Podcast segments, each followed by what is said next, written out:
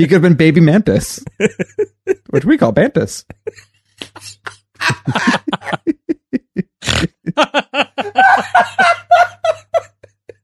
Bantis.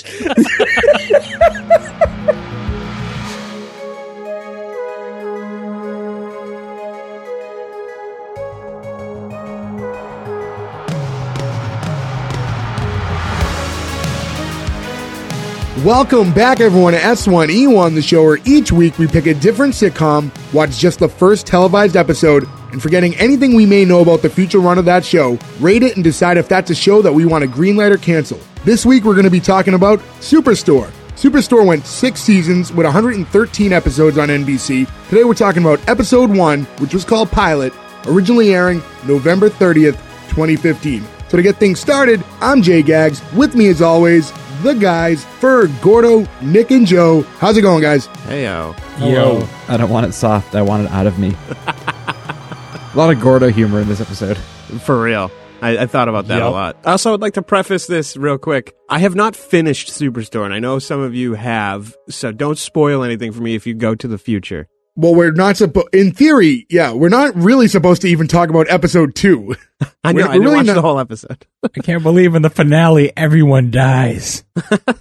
Another tornado. Amy wakes up and the whole thing was a dream. Oh, no, the Roseanne one. She's been working at Target the whole time. She wakes up and they're all just wearing traveling pants. So um, before we even go any further, though, I want to remind everyone, S one E one pod dot com. Also, S one E one pod is where you can find all our socials like Twitter and Instagram. Please give us a follow. And then on everything else, rate, review, do all that stuff. Really means a lot to us. So if you can go ahead and do that, spread the word, let people know. That does a lot. So thank you. But yeah, let's get into Superstore. Um, the show as a whole, guys, has everyone seen it to some degree before we did this episode, or is anyone completely new? I've seen, seen it. it. Completely new. Of course you are. New. You're slowly turning into Joe. I mean, back to the original. Opposite of Joe. Yeah, I feel like I've seen everything. I feel like Ferg and I watch too much television. I watch way, I watch way too much television. Where do you find the time? It's in the hours where I try to sleep and can't. Yep. No, I can't do I, I'm always browsing YouTube. You're looking at memes of apes and gorillas, and we're watching fucking sitcoms from forty years ago, usually. Investments, Joe. Uh, pardon me, N F Ts. Although I will say I found some T V show that's about European super movers. It's like, how are we going to get these ten thousand cars from India to North Korea? And it is the best thing to sleep to of all time. It is like weird human catnip. Would you think that between the hours of ten p.m. and like four a.m., Joe would somehow find a way to watch every television show that's ever come out?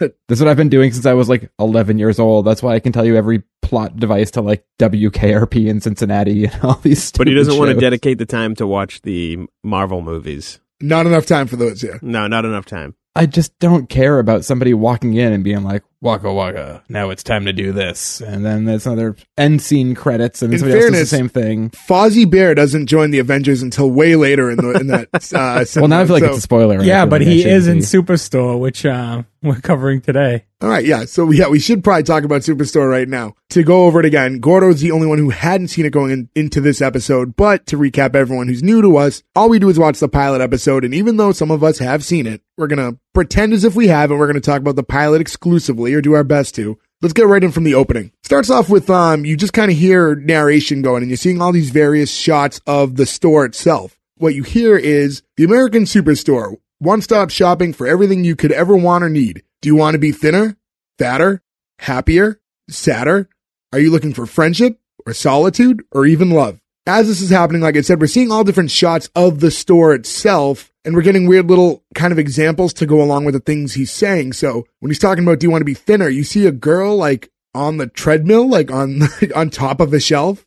Yeah, the treadmill's on like a five foot tall display. Yeah, so the... the- This whole intro and any like transitional shot in this whole show is just the equivalent of that meanwhile at Walmart cl- uh, meme that like goes around and just yeah. like, shows people. Yeah, I do appreciate the interstitials are just like the characters because it adds another element to the show, right? It's not just about these people at work. You forget sometimes in these workplace that comedies that there are customers, and right. those are sometimes the most interesting, you know, pieces of it. Yeah, so I don't know. Like, do you guys want to talk about it right now, or should we wait until we get a little further in, like the store itself? Should we just get into it now? Let's get into it now. Sure. what they do a good job of here, for those of you who haven't seen Superstore, is it looks like they're filming it live at like a Walmart or a Target. Like, so it's... the pilot was shot in an operational store. Oh, really? Wow. Okay. Yeah. So they like um they just kind of redecorated parts of the store, but some like customers you see in the background of this. of this episode are actual customers in a store that they were just filming in for the pilot. And then they moved to, like, they have multiple sound stages for different parts of the store as the season progresses. Yeah, and, so, and yeah. you know, to peel back is, you know, we have watched it. It's seamless. After the pilot, it doesn't look any different when they go to the sound stages. Yeah. It's, it's no, amazing, yeah. the set that they created.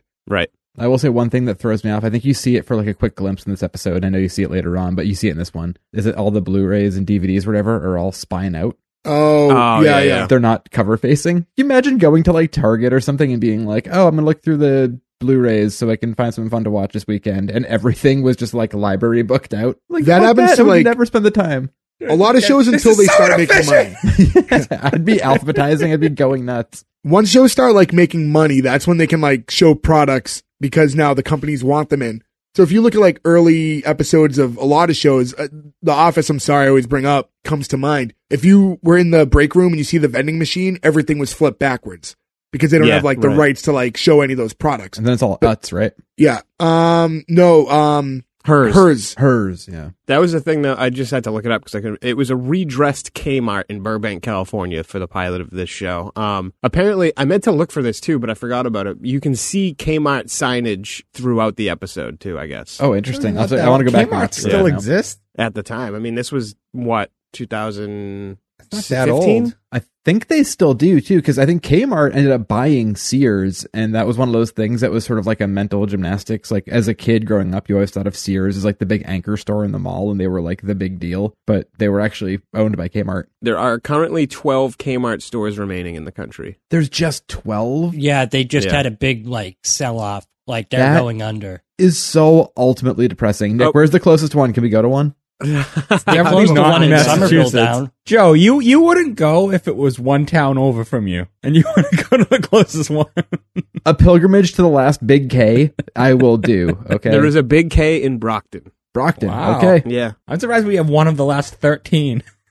They're down to in, six in now. State. I just noticed, and down twenty. That was an old article, and as of twenty twenty-one, there are six left. So let's go burn that motherfucker down. Five left, yeah. motherfucker. I'd rather not re-experience my youth in department stores than have to go to the South Shore.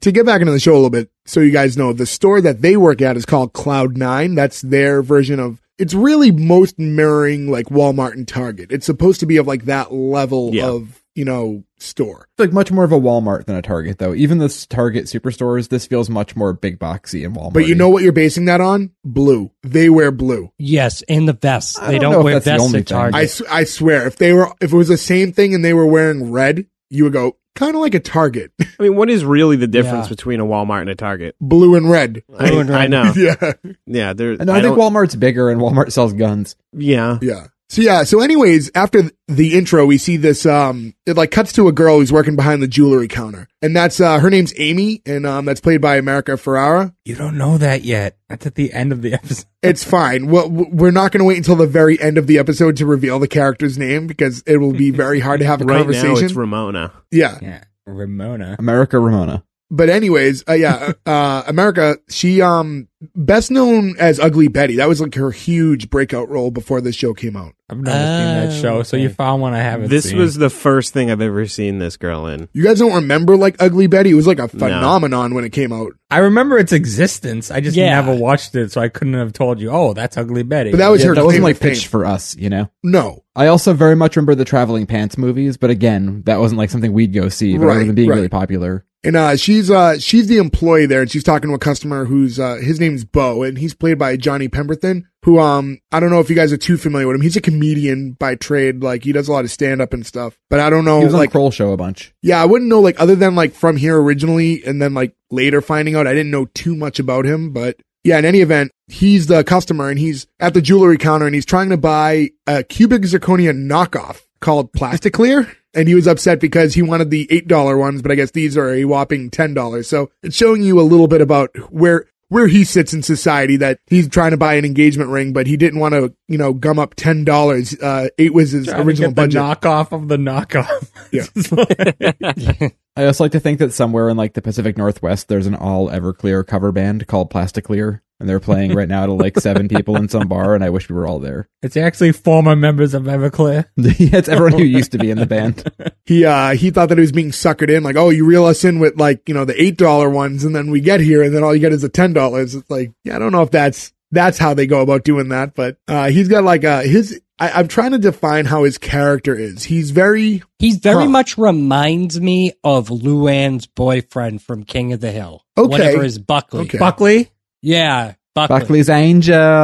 Ferg, I think maybe you're the only one who has watched it, but he reminds me of J-Rock from Trailer Park. Oh, yeah, oh, he yeah. does. Yeah, yeah, he kind of yeah. does. Know what I'm saying? You know what I'm saying? Know what I'm saying? After the conversation they have, he does uh, muster up the ten dollars and decides that he's going to grab that ring, and he takes off, and, you know, she says, like, oh, you know, I hope you and your fiance are very happy together. And, like, as he's, like, away far enough, she goes, and you don't procreate. And then uh, that's when she tells her boss, Glenn, that she needs to take a little time off for a little mental health break. Her boss, Glenn, is played by Mark McKinney, who's hilarious. Ugh, Kids so in the Hall. Oh, God. He's in guy. the greatest Saturday Night Live sketch of all time. Which one? Uh, the sketch where he is a teenage girl being taken home from babysitting with Chris Elliott as the dad, and he feeds her a bunch of Zima. Yeah, the Zima. That tastes like candy. Tastes like candy. And then it gets so dark, and then it ends with him in jail screaming, I would do it again. Like, oh my God. How did they let this on T V? I forgot that he had like a cup of tea with S N L as well, but. Yeah. I he also too. had that yeah. great sketch, a uh, pretty recurring sketch with Mike Myers where they were both like soccer hooligan skinheads, where they would just drink and like smash their heads into glasses. Like he had like a really weird bunch of characters on S N L. So when I said um, Fozzie was on the show, Super, this is who I was referring to, because he has the voice of a Muppet. Yeah, he does. He, he has definitely a, has a Muppet voice. And it's because it, and it's not his like natural voice. Natural, so it's yeah, like no. you would think it would almost be like difficult for him to speak that way. It's so animated, and like like I couldn't replicate it if I tried. I couldn't try to do that voice. No. Nope. I was going to try, but I just embarrassed myself. As this show goes on, he he cuts ahead as my favorite character so hard, because, I mean, even in this episode, you can he he's just so goofy, and in all the right ways. Like, it's not like annoying goofy or anything like that. He's just a huge goofball, and I love it. And even when he does things like where, like, you'd, you'd be so mad if you had a boss who was, like, trying to do, like, crazy religious things or anything. Like, you'd be right, like, but his inflection. With yeah. But with him, you're just like, ah, I'm fine with that. I don't know. You have your faith, big guy. Yeah, you can do whatever you want, bud. I'm not mad.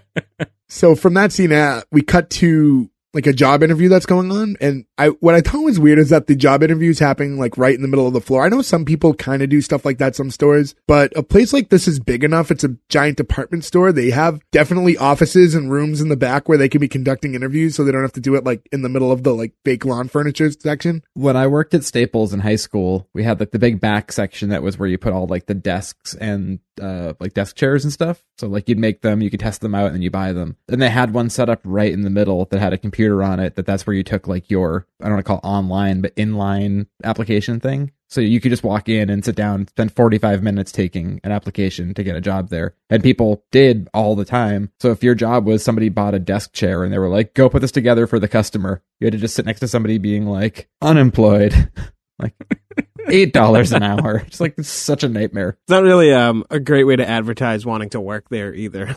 Some sweating shithead teenager putting a chair together covered in grease, being mad about it. Have any of you guys ever had to do like a job interview, like a person-to-person interview in the open like that? I've never had a job where that's been the case. Not in the open. In the open like that. Not really, no. In the no. open, kind of, actually. Food service, it happens a lot. Gordo was on a casting couch once.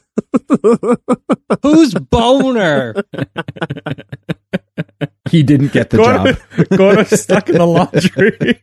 No, but in restaurants, you do that sometimes. You'll um, you'll walk in because obviously there's really no place for you to, to sit other than like where the customers sit. So sometimes it can be before service or during service where you speak to a manager. So yeah, I've done that. I wonder if that's just the, the character, because you know she's like a workaholic.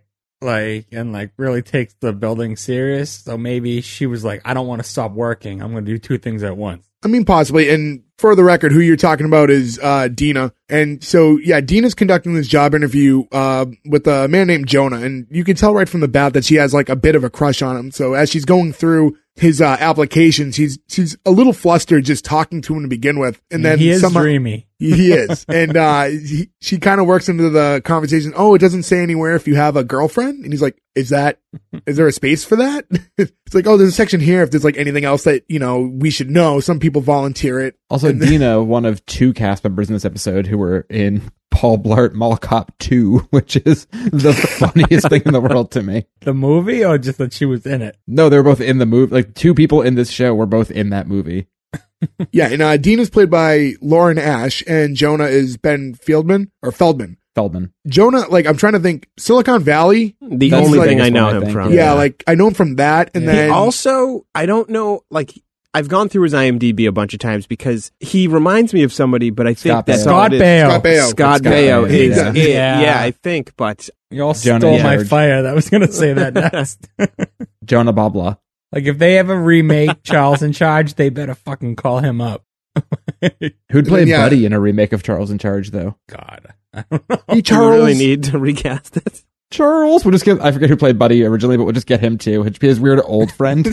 He was uh, Bible Man, right? That guy went on to be Bible Man afterwards. Oh yeah, he did become Bible Man. Him and Kirk uh, Cameron both really went off the deep end there. Is that, what What Avengers movie was that? It was uh, Endgame two. It, the funny I, thing I is I've seen more of the Kirk Cameron Bible Man movies than I've seen any of the Avenger movies. Wait, that's a real thing? Bible Man? Bible Man, yeah. I mean, we'll take this offline, but get ready to have your entire night taken over. Yeah, but let's not take over this entire show with it. So uh, let's move on real quick. And uh, like I said, Dina is Lauren Ash. Do you guys recognize her from anything before this? I really... No, I didn't. No. Yeah, Paul Blart, Mall Cop Part two.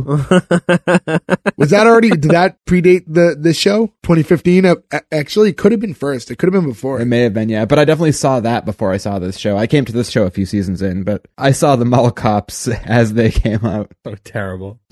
The first one's not that bad. The second one really undoes all of the first one. I will. I don't want to have too much Paul Blart two talk, but I can say one year for like Mother's Day, I think me and my mom went to the show and saw it because we were like, let's just go to the movies. It's Mother's Day. And that was the closest to anything we could mutually agree on. So we're like, all right, fuck it. We'll just see Paul Blart two. It's like either that or like a re-screening of like Chocolat or something. You're like, yeah, yeah. We're not going to do that, Mom. You know, we probably it's shouldn't chocolate. Be talking about it because Ferg is banned from the uh, King of Queens subreddit, so they'll never True. Hear it.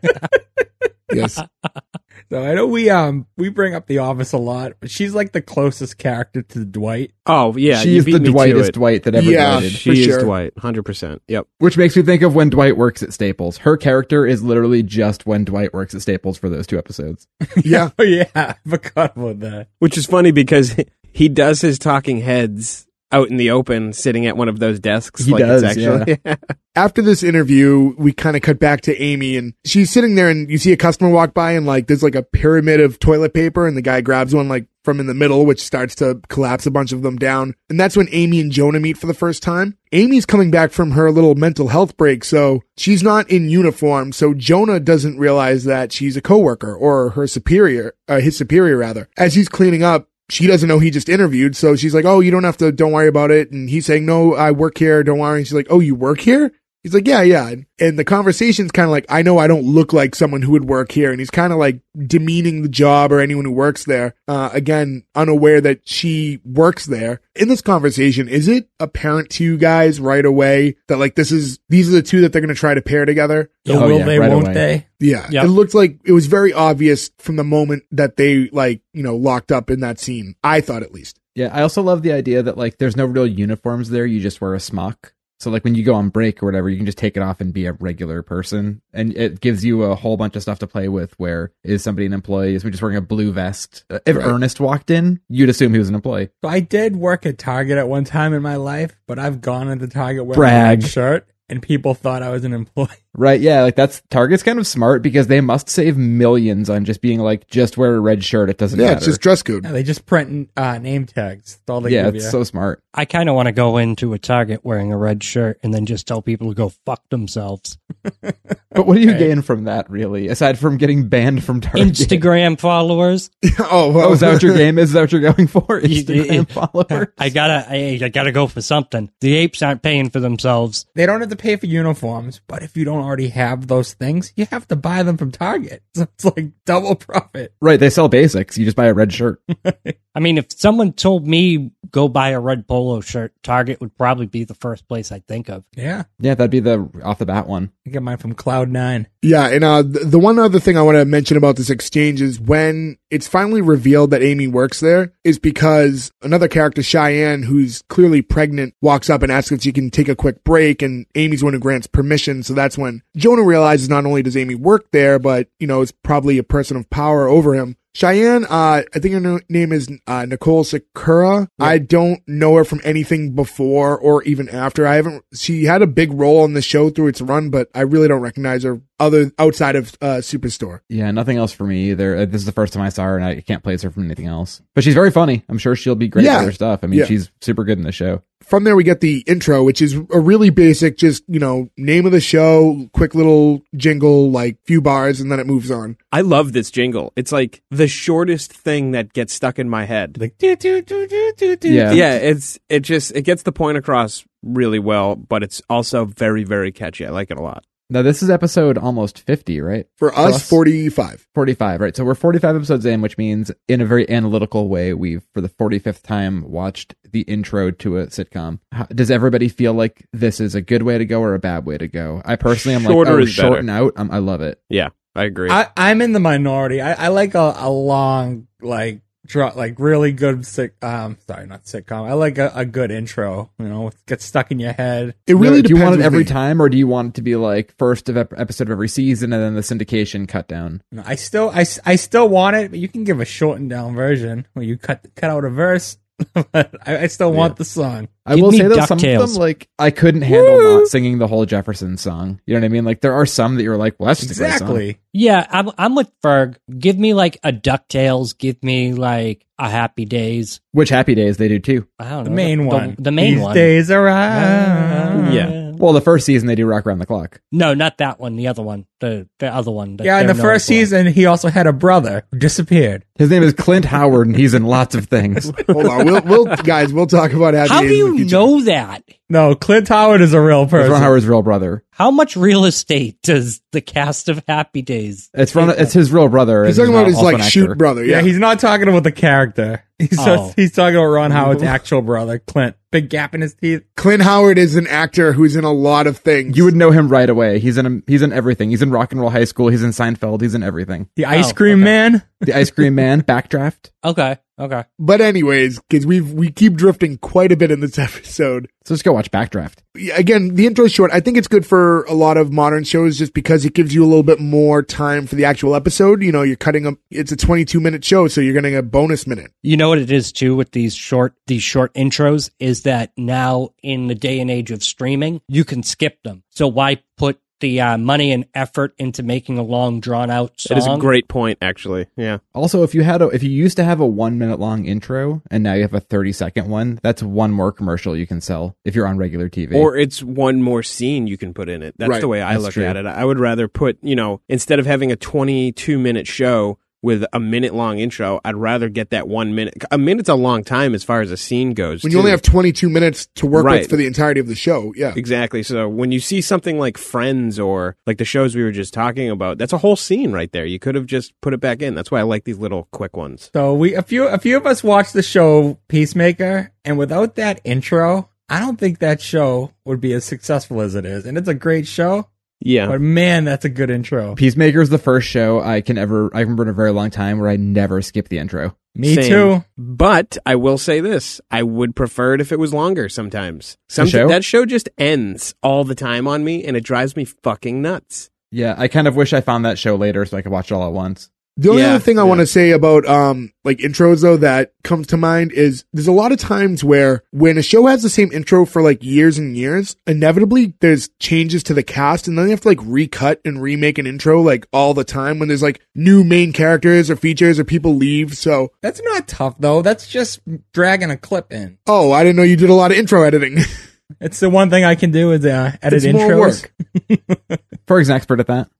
Yeah, so after that, we uh, cut to the break room for the first time, which, again, when we talk about sets, like, the store looked great. The break room looks great. This looks like break rooms I've had. Like, it was very believable. I, I just think every piece of this set and is just so spot on that it really enhances, like, the believability of the show. Yeah, yeah. I mean, it, I think that, like Nick said earlier, it definitely was shot someplace, but if it looks the same going into other episodes, I would believe that that's a real store one hundred percent. Oh, yeah, it's seamless after that. The only thing it's missing from break rooms I've been in like that before is there needs to be a T V with rabbit ears playing half reception, uh, Spanish language or French language uh, soap operas. I feel like that's all those jobs you walk in, because it's all it's on in the middle of the day that the rabbit ears will get is whatever local channel. When I worked at a supermarket, we used to just keep the Game Show Network on because it was like just one of those things everyone could agree on. So it's just like all day game shows. That's all we watched. Show me dildo.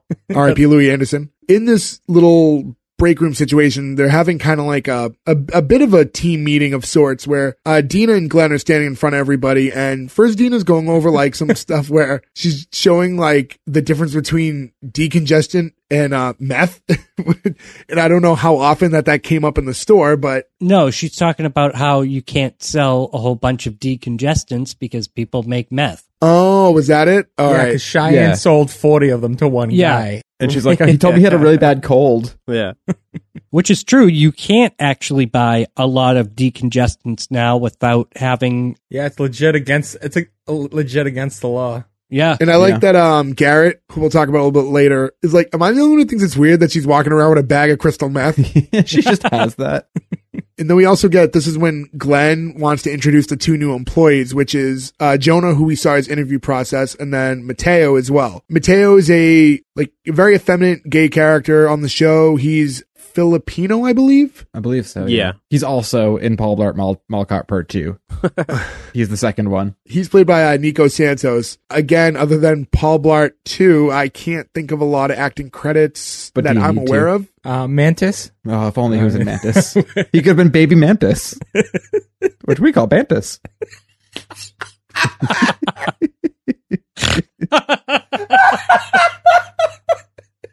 Bantus. What the fuck? I'm sorry. It caught me off guard. He said it like the like the froyo in The Simpsons. Yeah, that's what I was doing, yeah. The mantis is also cursed. During this whole uh, process, uh, he asks the two to stand up and like address themselves really quick. At first, Jonah has a pretty short and sweet, like, "Hey everyone, like I'm Jonah, just happy to be working here, and like you know nothing, nothing out of this world. Just and here then- to have fun." Mateo gets up and he just gives like a much more involved speech where it says that he wants to spread his wings and see how far he can fly. So now like Jonah feels like he's been one up. So Jonah gets back up to be like, I uh, also want to spread my wings, just for the record. This is like being at a family Thanksgiving and it's like, we're going around the table and everyone say what they're thankful for. And you're just like, I'm thankful for... I have the day off, and the person next to you is just like, family is so important and we're all here, and you're like, oh horse shit, I was trying to get through this. And uh yes, and also I want to say during the scene um before that, you get a lot of back and forth between Jonah and Amy where they're still kind of like bickering back and forth, and I don't know, like again, it's, it's it's very clear that even though they do not like each other, I think it's very apparent that there's, you know, some sparks. Yeah, agreed. I think, like, I can understand her being mad at the time, but she draws this out for a while. It's like, get over it. Well, I think it's, you know, she's probably reflecting on where she's at in life, and she thought that she'd be positioned somewhere different than just working at a department store, and then he comes in and kind of demeans the job, so she's just taking it personal. It's not so much about his, like, job performance or anything like that. It's more a reflection of how she feels and how he made her feel about her decisions. What's weird to me about this, though, is that, like, I have seen and been part of, like, on my own end, like, feeling... like, uh, my job, whatever, maybe it's not what it should be at this age. Like, a lot of people have gone through that before, but I feel like that's never inwardly to people who also work where you work. Right? Everyone's like, yeah, this place sucks. Yeah, it's like, it's weird to be like, I can't believe I'm stuck at this retail job, retail coworker. It's like, yo, that person's right there with you. It's not yeah. like you should take the aggression out on them who's doing the exact same thing as you. Like, not there's anything wrong with that job. It's just, but that's a, it's the wrong person to lash out to. A customer, sure, but not another employee. Well, I like how at the, the end of the, the meeting, he goes, usually I end the meeting with a Bible verse, but um, it was reported to, like, corporate that I was doing it, so I'm not, like, allowed to. And then you find out it was Dina, dude. Yeah. Dina that reported him. And she's like, I'm Catholic, too, but uh, when we're working, this handbook is my Bible. they, they just have, like, a, like, they go back and forth with, I'll pray for you. I'll pray for you hard. Like, I'm gonna pray for you so hard. Also, very Dwight. This is such a Dwight. This like, is the yeah. This is the yeah. point where she turned to like yeah. Dina Shrew. When Glenn's like, "I'm praying harder than you. I know how." So, oh, and uh, and it closes out with um. That's when uh, Glenn just plays the Jurassic Park theme on his phone and holds it up in the air. Like, yeah. There's no time I can hear that and not get it stuck in my head for at least an hour. But why the Jurassic Park theme? Like, did he think that that was a different song? Like, was that no, supposed to be like Olympics? Welcome to Jurassic oh, Park. Oh, okay. And he says, okay. Welcome to Cloud Nine. Got it. Okay. That that went over my head. Cloud Nine finds a way. But uh, yeah, so from there we get the scene where it's Jonah and Garrett, and they're just kind of going through the aisles together. And Jonah's kind of like, "Hey, any like kind of training? Like I've just been kind of wandering from department, you know, to department, just trying to look like I'm, you know, busy." And that's when Garrett gives him the tip, like, "Oh, just carry a box, like you know, whatever." So he throws him a box, and uh, you know, whenever you have a box in your hand, it looks like you're busy, which was a nice little tip because it really did make him look busy. I used to do that at Target. I would walk around with like a box, then play with toys in the toy aisle. That's the best way to get rid of like anybody bothering you if you work at like the U P S store or like the U P S factory. Just walk around in circles either with an empty box. People just assume you're doing something. That's probably why all my packages are taking days and days to get here all the time. Probably. Also, you didn't mention Garrett, who is one of the sleeper best characters of Parks and Rec. Yeah, he's uh, he's up there. That's right. The animal uh, control people. They throw the dead birds at the wedding. Uh, yeah, and uh, he's played by Colton Dunn, and um, yeah, and I thought it was kind of interesting for the show that they had Garrett's character. He's in a wheelchair, but they don't like they don't address it much, which is great. And it just he just exists in that world that way. Yeah, I would understand that if he was rarely in a wheelchair, but he's not in a wheelchair on um, Parks and Rec. No, he doesn't need one in real life. Like exactly. Colton doesn't need one. Garrett like, does. I'm, I'm... I, I assumed that he was a. I, I forgot he was in Parks and Rec. I, I assumed they just they hired him. Uh, he was already in a wheelchair and he's a good actor. I did too. Like I forgot that it was a, like I didn't connect that I was the same guy at first when I started watching Superstore, and then like you know Googled out of curiosity one day like, oh, does this guy really you know use a wheelchair? I was like, oh, okay. And I just thought it was an interesting choice, you know. Places like Target, not Target, I'm sorry, Walmart have like policies where, you know, they, they give benefits to, you know, handicapped people, give give them a chance to work when right. otherwise sometimes it's called they the couldn't... equal employment yeah. opportunity. Every employer is supposed and to do that. Wa- Walmart is great about that, though. You they are. That, they like, are. And I think that maybe is where the reference came from. It makes but, sense. Yeah, no, they are. But I do. I love that it's it's really not talked about. It's just, as a matter of fact, hey, he's in a wheelchair. They there is one episode later in the seasons where Jonah gets curious about why he's in it. Garrett kind of just fucks with him the whole time, but at a certain point he's like, listen, if I tell you why I'm in a wheelchair, you will automatically put me in a box of those types of people. And he goes, if you don't know, you can't do that, so I'm not going to tell you. And that's as far as I know. They never get into it. I don't think that. They do. No, I yeah. love that they don't. Yeah, that's great. Just like why, why bring it up if you don't have to? Like let it be what it is. Doesn't matter. Right. Anyways, that scene concludes kind of well travels into the point where Jonah and Garrett are walking, and that's when Jonah discovers Amy again, and then he kind of wants a fresh start because they've just you know been butting heads since the second that they met, and he's like, hey, can we just like start over? He's like, I'm Jonah, as you know, and you're Ramona. He's reading her name tag, and that's when she's like, nope, that's not my name. I just don't like ram- random strangers using my name like we're buddies. And then he's like, right, like how hookers don't like to be kissed on the lips. And she's like, did you just compare me to a hooker? He's like, no. What a good idea, though. To not kiss hookers on the lips? lives. I agree. Just well, yeah, that it. too, yeah. But no, not giving out your name. Yeah. I that it is a good idea. I would do that. We used to get in trouble for that at the supermarket I used to work at. They were like really mad about it. I've never worked a job where I've had to wear a name tag, unless you count the airport where you have to have your badge. But I like, count the airport. I would say yeah, okay. I've had jobs like that, and you don't think about it because you go on break, and then people think they're funny, and you're like at a register or something. People are just like, "Oh, hey, have a good day, Joe," and you have that weird sinking moment where you're like, "Fuck, do I know this person?" And I didn't recognize them, and I'm a dickhead now. And they're like, "Oh no, they're just looking at my stupid name tag." I used to work at Old Navy as well, where that was the other name tag situation that I used to have to be in. But yeah, no, people will address you by your name all the time, and not always in a condescending way. Sometimes it's just that's obviously why it's there, right? So they can address you and not call you like buddy and chief all day. I think it's more there so they can complain about you on Yelp later. Well, Jason was an asshole, and for a retired naval man. I will say, I think the creation of the name tag was a little before Yelp, so I don't know if that was the initial intent, but maybe suited that way now. There were Yelp reviews chiseled into the caves where uh, Neanderthals lived, all right? Fire good, tire good, restaurant bad. Fire bad. Anyways, after the hooker comment, Amy's like, "You know what? You look bored, so let me help you." And then she hands him like a scan gun and teaches him how to like reprogram, I guess, a bunch of the stuff in electronics, how to go to twenty-five percent off. So she's going over real quick and she's saying, you know, override, do this, do that. And he's like, "Are you paying attention?" Like, yep, yep, go ahead. And um, she's like, "Got it." And then she kind of like leaves him off to his own. And then from there, we have this uh, quick thing where Amy's talking to a like customer who's asking for the difference between stool softener and laxatives. How do you not know the difference? Well, she runs away because she sees, um, what's his name, proposing. Right, because Cheyenne, and as we find yeah. out, Bo, Bo, who is the guy buying the Plasticlear ring earlier, it turns out that he's the man who's marrying Cheyenne, the pregnant girl uh, from earlier on. Good for you, Bo. Good for you, Bo. Cheyenne, you could do better. As she's trying to stop him from doing this, though, this is the, we keep getting that lady who's uh, still trying to just talk about the stool softeners. And that was, uh, Joe, the quote that you said at the beginning of the episode, the, "I don't want it soft, I just want it out of me." I just want it out of me, yeah. Which I feel like uh, the soft makes it come out as well. So isn't that like, why is she even asking that? Because clearly she wants the laxatives.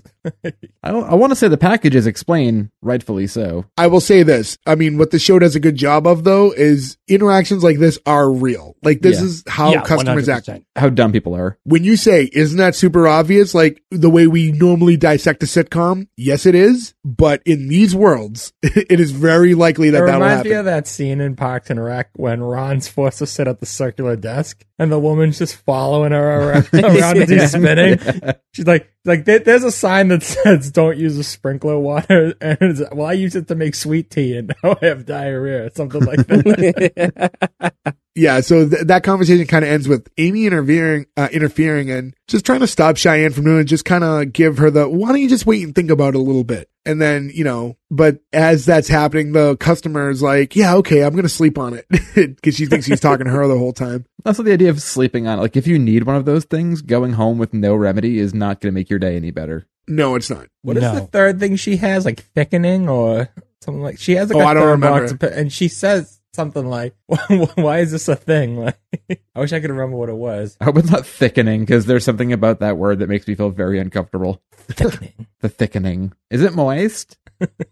What happens here uh, in between scenes is something that becomes a staple of the show. And Ferg, you talked about it earlier, like these transition scenes. And every time it's just, you're seeing something kind of absurd that's happening in the store, but not something that's not plausible that could happen in the store. So here we're just seeing like a baby in a crib just by himself, like someone just is shopping and left their baby in a display crib. And uh, the other thing I want to mention is in this quick little cutaway, you can always hear music playing like through the P A system. In this episode, they're using a lot of real songs, which I think they did in the early seasons. And I'm sorry, because I don't like to go ahead, but I, I think eventually they went to like elevator music versions of songs or fakies. But uh, right here, we're hearing "Take On Me" by Aha. Yeah, they paid for the music rights on this one. Yeah, and uh, quite a few songs. Like, there's a good chunk of songs for, like, the pilot episode of a television show. So they put a lot of... They were definitely very confident that this show was getting picked up because there's a lot of production and money in this episode. I think we're going to start seeing it more and more. Like, I don't know how much you guys follow the news and this sort of stuff, but, like, you know, Bob Dylan, you know, Neil Young, Stevie Nicks, like all these people have these giant catalogs, Springsteen, are selling their the rights to their back catalogs now for just, like, huge sums of money. And I think that now that's going to to make it so a lot more popular music is going to end up in shows and movies like that, because it's going to it's going to be licensed out from the same people who own it. Didn't Michael Jackson like own the entire like Beatles song? He owned a lot of the yes, Beatles. He owned yeah, a lot of the catalog. Beatles songs. He yeah. bought it from Paul McCartney, so I guess like whatever chunk that he had. But yeah, I mean it makes sense honestly. Like if you're at the end of your run and you're money. not going to be like touring around a lot, you'd be like, all right,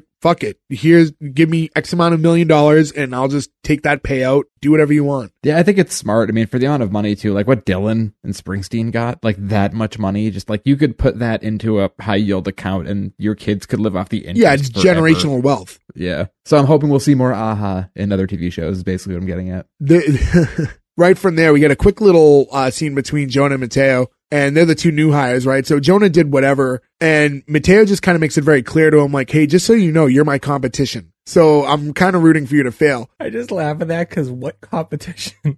Right. He does that. Okay, thanks. Bye. And walks off on him. And it's just kind of like, why? Yeah, exactly. Why is there competition in your mind? Like, they didn't say, hey, these are the two new recruits. At the end of the day, we'll be keeping one. It's like, hey, these are the two new employees. Right. Or it's not sales based on commission. It's not a promotion fight. It's just your two proles at this job. Right. And uh, there's a point where as they're talking, he sees like Amy off in the distance and he goes to wave to her. But behind her is Dina. And Dina's just under the assumption that Jonah's waving at her. And as we talked about is early on in the interview, like Dina has a thing for him. So now she's a little flustered thinking that, oh, he's, you know, he's into me. He's giving me a little wave. Uh, did you have any like expectations? Did you think there was going to be like a resolve to the Dina Jonah story at all this episode or? No, this seems like the kind of thing that's like a seasons long joke. Yeah. You know what I mean? th- th- not only that, there's a few things like they kind of like glazed over, like at, I don't want to get to the end, but there's a part where like he walks off to be with Amy and like Dina's right there and she doesn't react at all. And I like I thought there should have been a scene where she at least like made a face, looked a little jealous or something. Yeah, that's because America always wins. So, U S A. We uh we transition and we see Amy talking to somebody real quick, and as they're having this conversation, we start seeing all these customers just start flying down the aisles and like scurrying to the registers, and they can't figure out what's going on. And Glenn's like, could it be a race riot? It's so hard to tell in the early stages. Foreshadowing. And he's like, could it be the rapture? Uh, and then that's when they realize that Jonah, who was taught to do everything at twenty-five percent off, was hitting reprice instead of reduce or whatever. And that was, he was making everything twenty-five cents instead of twenty-five percent off. So now I'm happy about this though, because that's karma. She was being a bitch to him and she taught him fast on purpose and hoped he'd fuck up, but not fuck up like that to that extreme. So she got what she had coming to her, right? Instead of training I, him properly. I think it was like her intent was he's going to have to come back with his tail between his legs and say, I couldn't figure it out. Like, will you please explain this better to me? But instead he figured it out, but incorrectly. Yeah. I want to give him credit though. He missed one step and it was an important step, but he remembered a lot of shit. That's better than I would have done. I forgot it instantly, and I, I tried to report it in my head to see if I could even do it, and nope, not even close. So here's my thing. So now there's basically a riot going on in the store, right? Because everyone's grabbing T Vs and all these other big electronics because everything's ringing in at a quarter. You know, my issue with that is they're all grabbing, like, tiny T Vs. No one's, you don't see people running with big screens if it's twenty-five cents. Do you know what my issue is? How does everybody know? That was my issue, too, yeah. Like, how does the how word does everyone get out know everything's yeah. a quarter? Maybe the maybe it automatically updates the app online. Like, did one person go to buy a T V and it rang up a quarter and they just screamed it to everyone else, hey, everybody, buy some T Vs. Didn't Garrett on the customer service microphone say, uh-oh. After. after. Later, yeah. As it's going on, like, as all this chaos, yeah. Because, oh, yeah, okay. Now every, everything is going. You see, like, everyone just scurrying down. Like I said, there's absolute chaos. Amy's outside having, like, a like a fight with a soccer mom. Amy's one hundred percent wrong here. That was rung up, and she was allowed to leave. You can't make her come in. You can't fight her and take the stuff back. And, like, but even, like, that, yeah, the, the woman didn't realize, like, that she was completely in the right. She was almost trying to fight. Like, no, it's, like, it touched the car, like, making childhood rules. But, like, you know, you bought it. It's fine. It's yours. Yeah, you purchased it. You left. You have a receipt. And they're, like, fighting over the... It was basically uh, three, two, one. No one else can come. Right. From uh, our Norseman episode, if you guys want to listen back. And it makes sense because that woman also had a penis necklace on the entire time, just like a Norseman. Yeah, and as everyone's trying to run out of the store too, you see like the quick part too where the um, the security guy is just like, fuck this. And he just takes right off. Now, is that character, I'm sorry to go ahead in the series, is that character in the show in the future? Because I don't Frank, remember him. I don't know. I don't if he either. is, if he is, he's not a big player. I don't remember, but his name is Frank in the episode, and I, I really don't remember. But yeah, during all this chaos again too, like you had mentioned, Garrett's like on the intercom and he's like telling, you know, attention shoppings, everything's uh priced at twenty-five cents, it, it's a mistake being corrected, stock up quick, go go go. I love Garrett. He's loving the chaos. Yeah, I mean, what does it matter? You just work here, right? Like, just enjoy the fun. Who cares if everything costs you more? Back to what Joe said earlier. He just, he shows up to get his pay. He don't give a fuck about that place. So, he no. just, you know, he's having fun with it. Where, like, no one has the pride that fucking Amy has. But, no, this place is the greatest. Yeah, and, like, why fight it? Like, his job, that they're not going to get in, like, I mean, Jonah might get fired, but, like, nobody else is going to be in trouble for that, and you're not going to start tackling people. Oh, that would that would fall on the floor supervisor having a new employee repriced without properly training. Basically. Like, get Amy freaking out, because this will probably fall on her, and maybe even up to Glenn, because Cloud Nine, the corporation's going to lose a lot of money. I would say, if we're going to really dissect this, though, right, if they put signs up, then you always have the argument when you get to the register, like, there's a sign, then they have to honor it. They could change the price back, like, quickly. Just, like, put something like, in the beep, system. Beep, beep. Yeah, they could be like, oh, it's not scanning, and then somebody could just change it. Yeah, yeah, right, yeah. Behave when the registers are down, because they can't steal the stuff. They're just buying it for quarters. I love, too, though, that Jonah's bragging about it. He's very high on himself because he's like, I figured it out. I did. I'm killing this. And he fucked it up. He was very happy. We also get during this is uh, Mateo being like, I don't want to be that guy, but if you had to compare my performance versus Jonah's, because uh, again, it's a competition for what? Like, why are you in competition with him? I mean, he could do nothing for the rest of the day and win this fictional competition. Right. Yeah, no. I mean, yeah. This is like, he's he's playing with a big lead at this point. And uh, this basically ends with Dina running up with a shotgun and like blasting the air and saying, sale's over. And it, again, it's funny because it's very Dwight. Get, I never would have yep. made the Dwight comparison until you guys brought it up. And now it's like, it's so clear, like how similar those characters are. Yep. And Dwight's shot a gun in the office. Dina's shot a gun yep. in the office. That's a girl's gun. That's just silly. I can think of Dwight with a gun. And then we go to the break room, and Glenn's like, there's no need to identify whoever's at fault for this. Uh, we can just learn a lesson here. And Mateo's like, would that lesson be not letting Jonah reprice inventory in the future? Threw him right under, yeah. So cat, so catty. I love it. And uh, this is when, like, we also get the little, like, during all this conversation, Jonah mouths that he's sorry to Amy. And, uh, like, during the meeting, because she's, like, standing off, like, towards, like, I don't know, the sink or whatever. And but she gives, like, a little smile and kind of shakes her head, like, in a in a more I don't hate you way, in, like, a way that, like, if your friend did something. So I guess this is the first time that she's really, I guess him being humbled helped with her a little bit. She feels bad for him. It's also the moment here where you're like, maybe this doesn't matter that much. I mean, she's not even the main boss, right? Something like Glenn's angry. He's the right. one who would take hell for all right. of this. Yeah, it's not going to come down and, on her. And Glenn don't get angry. Yeah. He had too many and, Zimas. And at this, at this point of the... And uh, also during it, Jonah is sitting next to Garrett, and he's like, hey, do you know if employees are allowed to date supervisors? And he's like, I don't know why. He's like, I'm just curious. But Dina's like... sitting right behind them, and she's overhearing it, and again now she's smiling because she's been under the impression this whole time that Jonah has a thing for her, um so kind of a runner that's been going on this whole time. Ironically, Dina ends up with uh Garrett in like one of the seasons, but we don't know that. pilot pilot pilot pilot only. Hey, we need a uh, like a like a buzzer, like anytime yeah. any of us. I do it myself too. I did it in this episode. But anytime we like break format and go past the pilot, I've got an easy button, but it's the best I can do. Y'all think y'all think this is easy? It's not. Yeah, especially yeah, when it's a show you've watched, it's very difficult. And uh, after the scene, we get another cutaway, and it's just like a guy walking down the aisle with his kid in a stroller, but he's just piling all the stuff on top of the child, so all you can see is you the see kid's legs. Yeah, all you see is the legs, which is a bunch of products over him, which I thought was pretty funny. I, I don't have a child myself, so I can't say whether or not I would do that personally, but I, I could see how that happens. Never to that extreme, but I've put stuff on top of Max when grocery shopping. It's not that much room in these carriages. Take these hot dogs and try not to eat them. And if it's for grocery shopping, you know, it's just all that's on top of them is cookies and mac and cheese.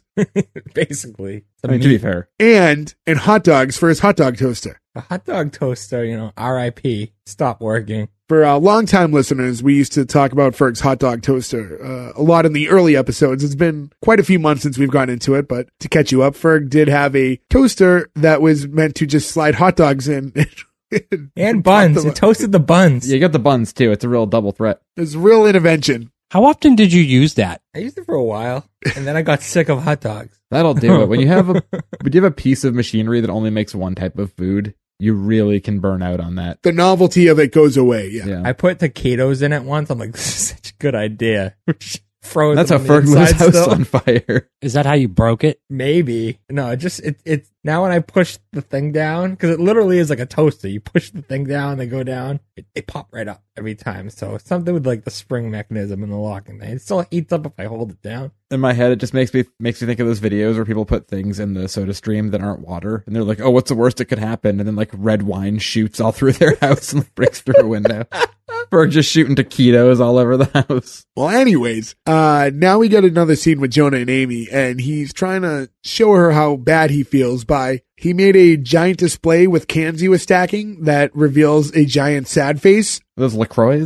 So you guys will see it too. Like when you go to supermarkets, usually like the Coke and Pepsi vendors do that stuff where they like make all these big arts with like the boxes of twelve packs, but he just used the cans itself, but formed a picture with it. But all I'm thinking is like, she uses though, well, what happens when a customer wants a can of ginger root beer, which is like, you know, in the middle, so now you're going to have to pull it out because it's covered in things. But for me, it's if you walk into a store and you walk by and the displays is a giant sad face, you go, what, what's happening here? Is it also a throwback to Walmart, too? Because remember they had the, like, Walmart smiley face ad campaign our whole life as kids? Yeah. And instead oh, yeah. of beware of falling prices, you're beware of ginger root beers that will be falling on you. I just think it's so odd. Like, I just think of how off-put I would be if I was walking down the aisle and just saw this giant uh, display sad face. Like, what's going on here? As you walk right to the gun section of the Cloud Nine. It, it would make you sad and not buy soda. It's like reverse marketing, trigger, triggering sad face soda. It's uh, it's all part of Big Water. Big Water. Uh, we have a point where Amy and Jonah are now walking after this, and they're they're having a little bit of a conversation. And Jonah's just like, oh, just trying to have some fun. I think talking about the face that he made. And she's like, maybe it's a cultural thing, but around here, it's uh, but around here, the less screwing everything up you do, the better. He was like, are we talking about the cans or the pricing thing? And she's like, yeah, that's the thing. It's like, you know, all of this. And he's talking about like, yeah, I've made mistakes, but you know, then he's talking about how you have to have a little bit of fun at work. And then he starts talking about moments of beauty and everything. And she's like, wait, did you just really use the moments of beauty thing from like American Beauty? And he literally grabs a plastic bag and like throws it in the air and the camera kind of follows it down. It falls so non-gracefully too. Yeah, it just yeah. sort of thuds. Yeah. I thought it was kind of weird to have that American Beauty reference like what must be probably seventeen, eighteen years after the movie came out. But I do say though, anytime I see a bag like that floating, we always make that joke. Right. I was like, isn't that beautiful? It makes sense though. That age group that this show is targeting. Yeah, like we all catch it. Be us who saw it, yeah. But I feel like like my mother who watched Superstore has no idea what that meant. Sure. Well, there's a lot of other scenes in Super uh, in uh, American Beauty that if they did, it'd be super weird. Like Mateo's on the workout bench. Oh, Kevin Spacey just existing. Oh, that's a bummer. I don't think I don't think I, I mean, obviously I haven't watched that in a long time, but now it's going to be a, a hard one to rewatch, huh? So let's move past the bummer. Back to the sad face. Yeah, we, we no, yeah. Well, uh, moving past that scene as a whole, we get uh, another one of those weird little cuts where, first off, the song in the background is Free Your Mind by En Vogue, which doesn't feel like the typical type of Walmart-y song or ta- Target-type song, but uh, you see two customers who, like, they crash carts by accident first, and they kind of smile like, oops, but then they did it again, and now they're like both aggressive because now they both feel like they're in battle and they're just trying to like win it. It's a really quick thing, but no, my, uh, minus the weird. battle part, this has happened to everybody in the world. Oh, like, yeah. yeah. You're, you go to move and the other person moves and it's just, you know, you're in that awkward situation. Do I stand still? Do I, do I like move now? I hate being in charge of the cart. I feel like I always get in the way of somebody and then you're always apologizing. You try to back up and you hit some employee who's moving like one of those big red things full of stuff. It's just a nightmare. I just walk away. I don't apologize. I just look straight in the eye and I just establish dominance and then I fart. Okay. So dominant, Gordo. Oh, yeah. Take this. And then after that, we get a we get a scene where Cheyenne's at like the makeup department and she's doing Dina's makeup. And like, it's very aggressive. Like, Dina's like squirming. I don't think she's used to having like her makeup done in this way. Cheyenne's like, so tell me about the special guy. And Dina's like, okay, male, Caucasian, no discernible scars or tattoos. Very Dwight. Yeah. I cannot, I cannot unlike hear the Dwight comparison now. Now everything she does is so Dwight. But yeah, anyways, Cheyenne's like, oh yeah, sounds dreamy. It's like, yeah. And then Cheyenne tells Dina, you know, speaking of boys, I got a pretty big decision to make. My boyfriend, he, and that's when Dina's like, I'm glad we could have this conversation. And then she just takes off on her and just walks off mid, mid thing. Just no, uh, you think they're going to have a little chance to bond here, but she's, she's just disconnected from other humans. I guess Dina just operates different. Also very shrewd. Yeah. She cares about herself and her birds. I was going to say too, I like how she only has one eye makeup done and she's had enough of it. She also says, she also says a very strange line that she doesn't usually do eyeliner. Sometimes she uses Sharpie. It's yeah. Like, what? Probably, probably more efficient. Just real quick for it. That's sure. Why they do those tattoos now. So now from there we get Mateo running up to Amy, and Mateo's like, excuse me, excuse me, hi, I hung up everything that was in the dressing room. I organized it by style, color, size, and relevance of designer. And Amy's like, wow, good job. Mateo's like, I enjoy hard work. It's just like my mom always said, if you don't work hard, baby Jesus will cry. Okay. That's the best line of the whole episode. It's because the way he says it. He says it with like the act, the Filipino accent, like mocking his mother. Like... And then uh, really, this is just another opportunity for her. Uh, I'm sorry, for him to uh, just rat out Jonah again, and, and tells her, I don't think I could be happy fooling around in the parking lot like the other new guy. And now you see uh, Jonah and Garrett having a shopping cart race with like, they kind of like these, like, what are those mops? Like the, the like the dry mop almost. Like a Swiffer. Yeah, yeah. And uh, they're using those as like oars to like get through this obstacle course where they have also set up coolers in the parking lot to kind of be the uh, obstructions. And uh, is, is this where we're getting... um? Move, bitch, get out the way. Uh, Ludacris yeah. is playing. Yeah. Yeah. Another, I think uh, we keep talking about it too, but the soundtrack for this also seems like it's very much garnered to our generation. Right. Yeah. Because it's stuff from like when we were real little kids to when we were like in high school. Yeah. You know, so at this point too, I was, not to sound funny, but how did Garrett get in the cart? Did they have to like he pick him up? And he pushed himself up and climbed in. It's strong arms. Well, if somebody held the cart, you know. Yeah, I guess. Yeah. Yeah, I guess. Probably still difficult, and someone would have to hold it down. But yeah, I was like, did they have to like pick him up and leave? And like, then how does he get out? I would have a hard time getting in with both working legs. So, yeah. Like, yeah, the idea of doing that and not hurting myself with whatever quasi-mobile legs I have is hard enough at this point. Amy runs out and catches all this, and she's like, the only thing I asked you to do is put the carts away. And Jonah's like, that's what I'm doing. You see Garrett fly by with a see you later, sucker. And then Amy tells him, are you trying to get fired? What if Glenn sees this? And now you see Glenn go by and he's like, coming through. Coming through.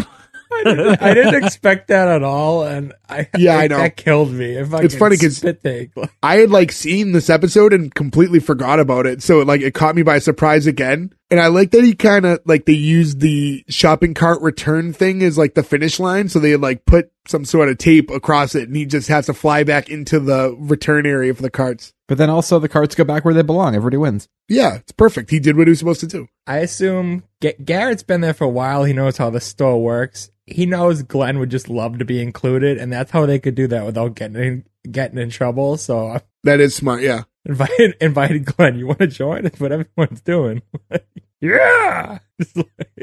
Just think of how much that stuff must have gone on at a job like that in, like, nineteen eighty-four. You know what I mean? Like, pre there being cameras everywhere, the oh, amount of yeah. shit you could get away with working at a job like that. But, like, at this point, like, I understand that there's a lot of friction between Amy and Jonah, but when you see your boss is taking part and having fun, like, why are you still so strung up about it? Because she's so pissed off when this is happening. Well, that's her breaking point. She realizes that he he's involved, she can't do it, and that's when she kind of breaks down and starts... you know, explaining. Yeah, she grabs like that mop from, she's like, look, I can have fun too. Woo! But also, why is she yelling at Jonah when the senior employee is, who he's with is doing the same thing? Well, that's what I'm saying. Like, yeah, she's yelling at Garrett because Garrett is clearly in. Well, she's just a super tight ass. Yeah, Jonah's the last person, like, realistically you should be mad at. Like, if the boss and the senior employer are doing, like, who's he to say, like, no, we shouldn't be doing this, you know? Yeah, this is like the first episode of The Office. You wouldn't get mad at Ryan for saying put him in custody for jumping in on that. You're mad yeah. at, you know, he's the new guy. He's just trying to be like, oh, this is what's happening here. You're going to be, yeah, be one of the of the crew. And during this, she pushes Jonah's cart, and Jonah has no brakes because it's a shopping cart, and he just flies right into somebody's car.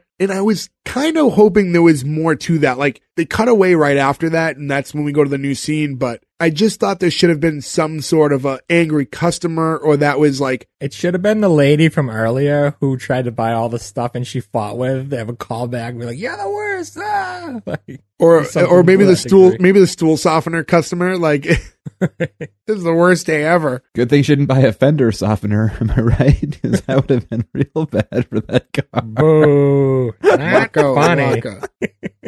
But uh, yeah, I just thought I thought that scene could use a little more because they made it like a big deal. Like she pushed him into the car, it's gonna mess the car up. So I thought maybe a little follow through there, or but at least, at least show Jonah like hurt later. Yeah, something. Yeah, something. Yeah, I kind of hope that with the superfan episodes they're doing of The Office, there is rumor they're doing them for Parks and Rec, which we talked about. And I imagine if you're gonna start going down the line, a show like Superstore, which we've referenced a bunch of times, is a lot like those shows and probably has a ton of very funny things that were cut out for the time run. You could probably do superfan episodes of these things, and maybe there's yeah, something there. And something to justify having Peacock.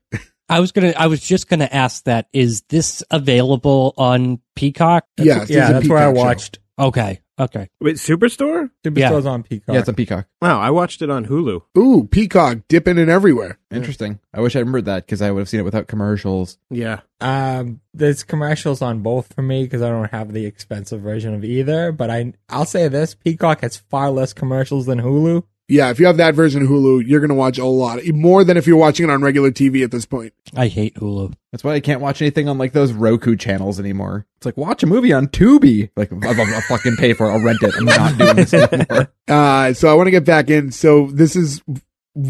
After that happens, like I say, that was the end of the scene. The cutaway that we use this time is just a little girl peeing in a potty in the middle of an aisle. Yeah, awkward. Do we yeah. get a Gordo laugh out of this? This seemed like a Gordo laugh scene to me. It's a more of a Gordo jealous, because I would totally duke in one in the middle of a store. I mean, you I don't could. have to be jealous. You can go duke in one.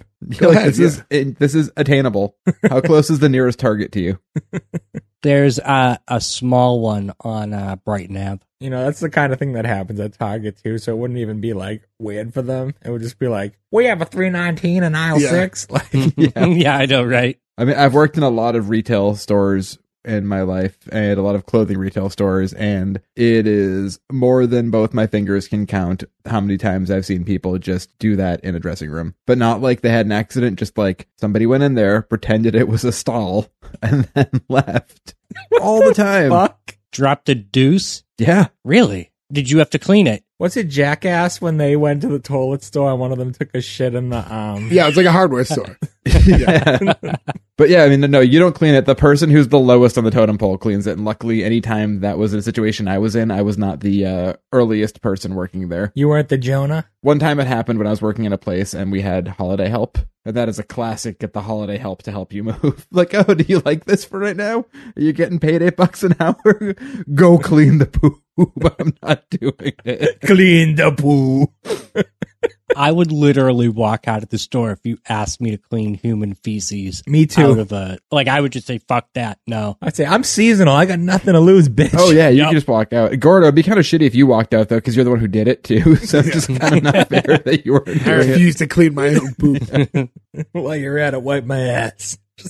Anyways, as we keep spiraling off, uh, we get a scene with uh, Amy and, Ju- and Jonah, and Amy's kind of trying to... She gives him a peace offering of some flowers that he had to throw out recently. They're trash flowers, but uh, nonetheless, she's, you know, she feels bad that she pushed him into the car. And uh, this is when Amy really opens up to him. And I thought this was, it kind of didn't fit the way that it happened. Like, this conversation didn't work right where it happened or how deep it went. But she was really talking about how routine and, like, mundane her life is and how everything's just kind of the same thing over and over and over again. And she talks about, like, you know, like, see this? Like, I'm going to, these glow stars are for, what, like, graduation. And then, like, these come down, and then we put the back-to-school stuff up, and then the Thanksgiving stuff, and then the Christmas stuff, and the Valentine's Day. And she's like, and I do this every year, and it's the same thing, and yesterday is just like today, and today's going to be like tomorrow. And I just thought, uh, it, and then she also followed up with, like, and that's why it's hard to find these moments of beauty, like, that, you know, he spoke of. And I just thought, I don't know, like, what about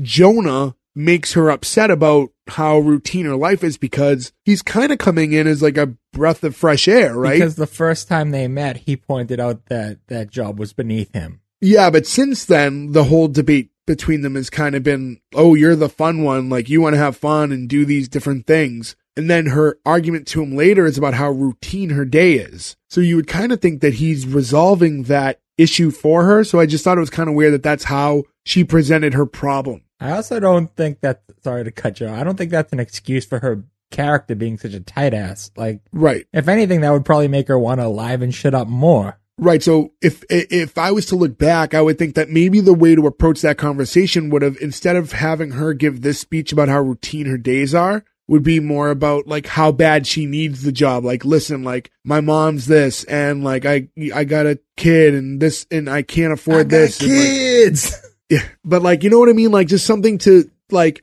I didn't think this is where I was going to end up, but circumstances have led me here, and like I need this job, and I can't like. And I take it seriously because of how important it is to like provide for my family. And I think that would have been just a more, it would have made more sense for her character to go that route. One thing I always think of with these two is like, look, you shouldn't complain because, and no matter what the situation is, the grass is always greener, right? Like she can say that to Jonah because they essentially have the same sort of job, but she's way up higher than him. She's making more than him. They essentially have the same job and the same day and the same existence now, but she's in a better position than he is, right? So now it's a weird thing you're throwing on him. But also I kept thinking of, look, I know it's different and it's not the same, but like think about what your job was when you had a job like this where like you left it at the door. Like we've all had jobs where you both, right? Where like you go home, you have to work, or if you didn't finish your job that day or your work, that work's waiting for you in the morning. And then you have these jobs where it's like, oh, you didn't stock this, whatever. It's like, oh, the next person will. Yeah, the overnight crew is going to reset everything. Yeah. Like, and you just leave it at the door. And like, I don't know, there's some weird. That's true. I've thought about that before. Yeah. Yeah. Like when we worked at the convenience store gas station, Nick, right? Or like where you guys worked at the grocery store or whatever, right? Like you work for eight hours and then you leave and that's the, that's the day and you never take it with you. Right. And there's something to that. Like in a nice way, though. like, no, no, in a good way. Yeah, yeah. yeah. Like in a ball of anxiety way. I'm like, man, I do miss those moments of like just leaving and being like, y'all want to go get something to eat? And just not thinking about work anymore. There's not a lot of real weight and responsibility. Jobs like that, your only incentive to do your work is to not get hassled about it later. Yeah. like, yeah. So after that is we get Garrett, and he's kind of giving his closing announcement for the day over the P A. And we get a couple, I, I won't get into everything he says, but we get a couple weird cutaway scenes where like someone's sleeping in the bed. Like one of the employees is just sleeping in a display bed. And uh, oddly, there's a old couple that's just slow dancing. What were they slow dancing to? Because there was no music playing. The one time they're not playing a licensed song right, is when right. we have an old, it's like, I, I feel like that clip was supposed to be somewhere else. Like it's just one of the random cutaways and then it didn't fit, but they didn't want to like not use the shot because they really liked it. So they just slid it in there. Yeah. Like if like Sea of Love was playing or something, it would make sense. They definitely tried to license Closing Time by, by Semisonic and like they couldn't pull that one last minute. So it just didn't. Or fit they the knew scene. that that was too hard riding the office because they did it already. Uh, no, everyone's used that song, though, so at that point, it's okay. Oh, sure. Simpsons did it. I hate that song. We're getting another, like, quick scene of Mateo just talking himself up, but this is all just to get to what's happening next, where uh, some robber shows up and holds up the entire store with a gun. But, uh, and you know, we get the, everyone get on the ground, calm down, and then we find out that, uh, oh, and Dina is like, oh, this is what I've been training for. And, and she like scurries off and you see her like using her forearms to like move like while she's on the ground going through the aisles, like shimmying down. And then we have the robber say, now I'm going to start killing somebody every minute unless, unless you agree to marry me, Cheyenne. Hit it. And then we find out that it's Bo. Bilbo. Yes. And uh, Garrett uh, says, uh, hey, what the, and the guy pushes him away. To play like music. Uh, he just rolls. Yeah. and uh, some guy grabs his, like, you know, um, well, why am I forgetting? Jeez. It's like iPod E A or something. System. Well, I was trying to think what, an iPod. Like it was like an iPod or something. He's just playing over the speaker. Completely like blanked out. I just kept wanting to say like iPhone. I'm like, it's not an iPhone. No, it's an iPod. I miss iPods. A Zune. Yeah, yeah a it's Zune. probably a Zune. uh, he had his he had his mini disc player. His Pono. But yeah, and at that point, that's when we see that Bo organizing. Uh, an entire flash Bilbo. Mob? Stop it. That's what his name is. It's actually his character name is Bilbo. Okay, is it addressed in this episode at all? It is not, but it's hilarious to me that his name is Bilbo. All right, well, anyways, so the uh, we got a flash mob that starts, and um, this is all done to the song Marry Me by Jason Derulo. Uh, Joe, any other Jason Derulo songs you're a big fan of? I never heard this song. I hate this song, and I also hate flash mobs. I want to hunt this Wait, song. Wait, that's not Jason. Isn't that Bruno Mars? No, this is Jason Derulo. It is the worst song ever yes. made. Yes, it's definitely Jason Derulo. Jason Derulo just sounds like twelve people we went to high school with who are now, like, you know, listening to this podcast or something. You know, like, just like dudes we knew growing up. Like, it's just like some such a, a town name. Well, it's his, it's like his shoot name, the artist's name. Like, oh, sure. I'm just saying, like, yeah. I love those dudes who their name isn't like Johnny Bravo. It's yeah. like, you know, Greg Gerulo or whatever. Whoa, mama. Whoa, Whoa mama. Whoa, mama. Is that your is that your new name? No, dude, Johnny That's what Bravo. Johnny Bravo says. You, you never saw Johnny Bravo on Cartoon Network? Not not oh. Greg not Greg Brady. I was going Greg Brady. oh. Anyways, I want to talk about this flash mob a little bit because it was a decent flash mob, I guess. If we're gonna t- like rate it on uh, the flash mob scale, everything was going pretty well. There's a lot of choreography and dance moves. Also done in the office. You, you know, shit like this bothers me on these shows, and because it's not realistic enough, it's too far from reality. This pissed me off until the comment of um, "thanks." This is thanks to YouTube, and then I went, to, "All right, that's funny." Yeah, at least they got a little meta about it. Yeah, I do appreciate that they like reference it's like shitty. This is why this happens now. This is why the world sucks. And, and Bo does take a little opportunity to wrap uh, during his uh, like re-proposal. I guess this all is. Do you guys want to start a flash mob? Nope. No. Nope. No. Nope. Could we? Nope. Nope. No. Uh, you can. Nope. Go sure, for pra- it. You start practicing. You know what I think would have been a lot better though is if we really all baited him in and said, "Yeah, man, let's do it." And I would even like go as far as like we could practice it and do everything, and then oh, I would put the hours into. We all just show up at a mall one yeah. day, and then Gordo just rips his pants off, and Gordo he's in like a, a genie costume under his Gordo's just alone. He's alone in a mall, rips his pants off. Hey, pee in my mouth, and then the flash mob starts. How was how how am I the only one with a soundboard?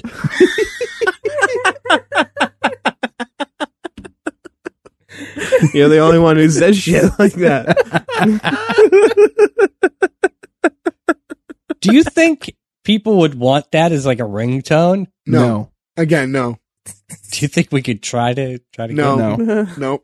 Nope. Get your own Gordo pee in my mouth. Who's boner? Can we put it on the uh, iTunes store? We'll give you all the profits, Gordo. However many downloads you get. Anyways. As this uh, flash mob thing is concluding and Bo's done rapping, he's given a lot of last one-liners, and as he, he he shouts out a Black Lives Matter, and they just cut to Garrett, who has the most confused what the fuck face. Yeah. uh, for those of you who haven't seen the show, Garrett is black, so and Bilbo is not. Bilbo is not. So uh, his his like. shock and confused he Garrett's expressing so many things at one moment as it got to him during that, and it really that got me. And he just walks, he forgets what he's doing and acts like yeah. he's walking off stage. Yeah, Bo does finally uh propose, and this is uh during this we cut to Dina, who's in the back because she's like on the phone saying that like a, I think he's about to shoot a hostage because she's watching over. She can't hear anything, but she can see the security. She can see cameras, the security yeah. cameras. But you'd think at this point she would recognize, but she's so disconnected from her, like, coworkers that she probably doesn't. Actually, as I'm saying this, Amy didn't know who Bo was, right? So Dina no, definitely Amy knows know. Because Amy saw him proposing. No, but he doesn't know that no, they're together. But when she sells the ring, she right? It, I'm saying was. The top of the episode when he's buying the ring off her, he's not like, "Oh, this is my coworker Cheyenne's boyfriend." Like, it's strange to me because, like, she, like you said, she doesn't know who he is at the beginning of the episode, but then throughout the rest of the series he's there all the time, so why was this the first time he's ever been in there? Like, maybe they were like, I don't know. Yeah, maybe Cheyenne was fairly new herself, maybe. Who knows? Yeah, I guess maybe Cheyenne, I mean, she's in high school, so maybe she doesn't work that often either, because you know you can work after school or weekends. And I would say like the real answer to that is they probably didn't anticipate using him a lot at first. He was supposed to be like a throwaway character, and right. then he was they so really, funny. They were like, "Fuck yeah, it. He was really funny." So they're like, "Let's let's find some stuff for him." Dina then goes to cut the lights to like distract the robber in her head from shooting, so if he can't see. But this is when we reveal that all the glow stars earlier when Jonah and Amy were talking, Jonah somehow set up throughout the entire store about forty thousand glow stars yeah. in a matter of twenty minutes. Yeah, this is the most ridiculous thing. Th- yeah. This is where they lost me. this, this scene here, yeah, lost me. Like, I thought that the way that this happened was like, because all I talked about earlier was how realistic everything was, how the sets were spot on, like everything yeah, looked was really good. Silly as fuck. And yeah. then you think like, how did this one kid take, first off, destroyed all this merchandise, but like forget that. How'd he get up there? Yeah. Somehow, yeah, went deep into the ceiling and was just able got a to like scissor lift and nobody yeah. noticed him all right, day long. All yeah. yeah, just for hours putting these up. So I thought that was a little too uh, like this was less realistic than the flash mob happening. Because it cuts and everyone's just dazzled and it does look amazing. The visual was really cool, but everyone's yeah. like in awe and they're playing like music and it's, it's like this big magical moment. And Jonah's just trying to give Amy like something to remember the day by, because she's talking about how every day is the same. And it's supposed to be like this big sweet thing. But yeah, I just felt that it was just, it was a little too dramatic and it didn't fit the tone of the show at all. No, but you see that with, with a lot of sitcoms, though, sometimes is when y- they'll have one serious moment. You know, what, what What do I do when I see that in some sitcoms? I fucking cancel them. Yeah, Ferg does not like when it goes this way.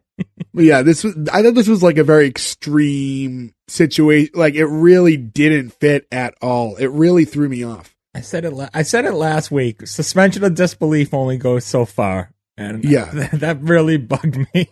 That yeah, me, me too, to be honest, with that particular scene. One scene, like, just work out a way for him to have done that without everyone being like, wait, how? You know what I mean? Like, if he got everybody together and said, hey, on our lunch breaks when she's not paying attention, let's do this because she seems to care about everybody. Like, give some inkling of that's how not this could a lunch happened. Break amount of work. That was that's like, a problem. That was like twelve hours of work. But if it was everybody, you could at least make the argument that. But the even then, physically, like they they don't they don't you would like like you said like you need like a scissor lift. You can't.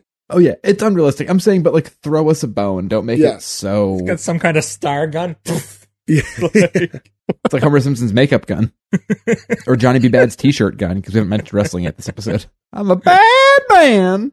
But moving on from that, that's when we get like kind of the closing scene where they're all outside in the parking lot. And they're all, are they all actually drinking beer? Was that what they were supposed to be drinking? It's yeah. like Sparks. The Cloud Nine soda. He said, oh, okay. says it. So it it's was alcohol, not alcohol. Though. Malt okay. beverage. He says malt beverage. Yeah, he said it was a malt beverage. beverage. So, like so it is alcohol. Or, uh, okay, yeah. okay. Before so it is. Go. So they are, they're all sharing a drink with each other in the parking lot and having like a little toast to Cheyenne, who's drinking juice because she's pregnant. It's not recommended to have orange juice when you're pregnant because it's acidic and it makes the baby like move around. Oh. Real well, fact. That's what they tell you to do for ultrasounds so you can, uh, you know, get a picture of the baby's uh, parts. So you can see the dingling? If you want to see baby dick, drink some O J.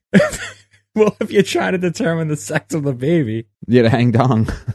Otherwise, you never know. It's recommended that the mother uh, eats just a little bit of Viagra to make the penis grow. Okay. okay. That's weird. That's super weird. Yeah, if she has an innie, then she'll get How an outie. I mean... Go. Just move on from. I'm, fucking, I'm just sharing parental yeah. knowledge, and Jade's gonna yeah, take and it Jade's the baby horseshoeing dicks. Like baby boners into it, and it's fucking gross. That's how it happens. Like, I'm sorry, I didn't make the science up. Bill Nye once told us about this. It was actually Mister Wizard. Who was baby's boner? Oh boy. But yeah. So that they're all talking, and um, you know, we there is a nice little part where you see uh. Bo in the background with some cops because he's very much getting arrested for this uh fake robbery that he did. Also, we talk about that he asks her, are you going to marry me or are you going to be a dick about it? Which I think is the best proposal of all time. That was one of the best lines and I missed it, yeah. Like, I'm sad I didn't use that line. Me too. As they're all talking, I like there's a little part where Cheyenne's like, all right, well, I should go bail out my boyfriend now. Or I mean, bail out my fiance. And Glenn's like, aw. But before that, she, um... She hugs Jonah and said, if it wasn't for the stars, I wouldn't have done it, which makes him look bad to Amy, who doesn't want them to get married. He, he's already like in so much hot water with Amy. And yeah, it was made clear earlier that Amy does not want those two to get married. She does not like Bo one bit. Bilbo. And then we get like a little part where Amy and Jonah are walking alone and kind of having like their last interaction of the episode. And Jonah apologizes, you know, for what he did. He just wanted to make today seem different than yesterday. And Amy has a nice little quick, you know, reply was like, well, you know, joke's on you then, because like this same exact thing happened yesterday. So they had like a nice little moment, like they're warming up to each other now. I think she appreciated what he did for her, um, as unrealistic as it may have been. And this is when Jonah signs off with us saying like, you know, you know, see you later, like champ. And that's when she finally says Amy and tells him her name, which you think, I get, I mean, it's supposed to be a nice moment, but I guess, again, if we're going to dissect and be real about it, you're going to, everyone there knows her name and probably will call her by name throughout the day. So she could probably only keep that up for so long, unless she got everyone else in on it. Clearly like, ask Garrett too, who yeah. clearly he's already bonded with. I kind of think, though, that he does know her name, but he wants her to say it to him. That like, could be, yeah, that could be part of it. She's aware her name is Amy, but he's waiting for her to, like, say it. You know, I think that's what that is, because Garrett would have said it. That's his green light, if you will. Does he get greenlit or canceled? We'll find out soon. But yeah, so she says her name's Amy, and he says, nice to meet you, Amy. And Garrett steps in and says, you know, you should come with us, man. Like, we're going to throw some mannequin limbs in the dumpster and watch garbage men freak out. See, funny in theory. But so are they going to throw these in and then wait there until morning? Yeah, right? At like yeah. three in the morning.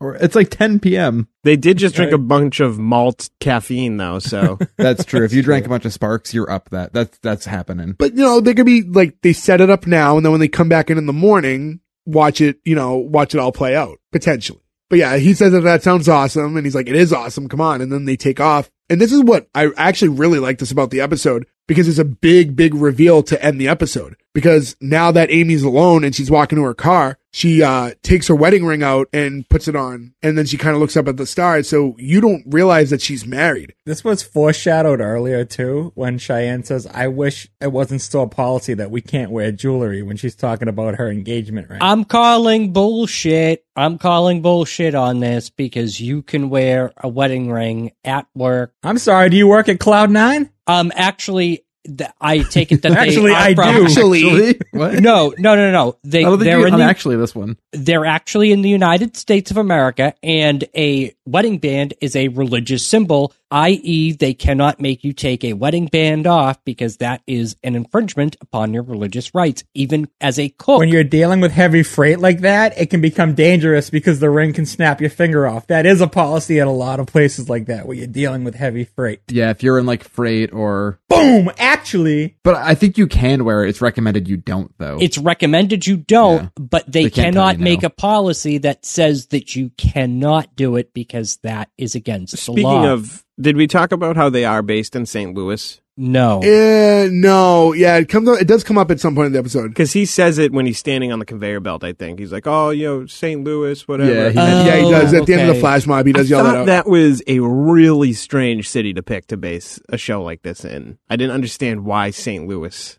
Middle of the country, I guess. Isn't that where Walmart's based out of? I don't know. I'm no, not they're, sure.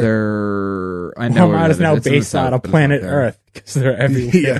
I forget where, somewhere in the South. Uh, Ferg and Gordo, do you guys want to go back and forth just nerding out over policies and federal laws? Or we could maybe wrap this one up, boys. Yeah. But, uh, yeah, no, I mean, what did you guys think about that reveal? I mean, forget um, legally whether or not that's anything. That was really, really good, because now I don't know what to know. Now I don't know what to expect. Yeah, so I'll say the first time I ever saw the episode, like, and then rewatching, like, I love how there's no hints for her. Like, yes, they do allude to the policy earlier. They give you a little foreshadowing. But there's nothing that's going to make you think that this is coming. There's no like little hints throughout the episode that she's even trying to drop or anything like that. So when that happens, it like, you go, oh, wait a minute, because they're clearly setting up her and Jonah. And now this obstacle isn't the fact that she's, you know, just seeing someone, like she's full on married. So I, th- I thought there was like a really big twist to just drop on you like real fast as the episode's closing out. I do too. But the way she looked up at the stars, because she looked at the stars at the end of the episode the same way she looked at the ceiling. So what it says to me, what I think, never having seen this episode, never having seen this show, rather, maybe her husband is dead. And she's just kind of keeping that on and looking up as kind That's of a interesting, reminder. Actually. I'll say, to have someone who didn't watch the show, that is an interesting take to hear from someone, yeah. Because I wouldn't think that way necessarily right off the bat. But I don't want to get too into it because I don't want to, A, spoil the show for you, or B, get into episodes we don't talk about because we're staying pilot-based only anyways. But yeah, no, I think that's a really good point because I, I guess I didn't dawn on me at the time. I mean, that's going to pretty much conclude the whole episode. Uh, it ends on that big, I don't want to say cliffhanger, but plot twist for sure. Superstore as a whole, though, anything you guys want to talk about before we close it out? Uh, just that Walmart is based out of Arkansas.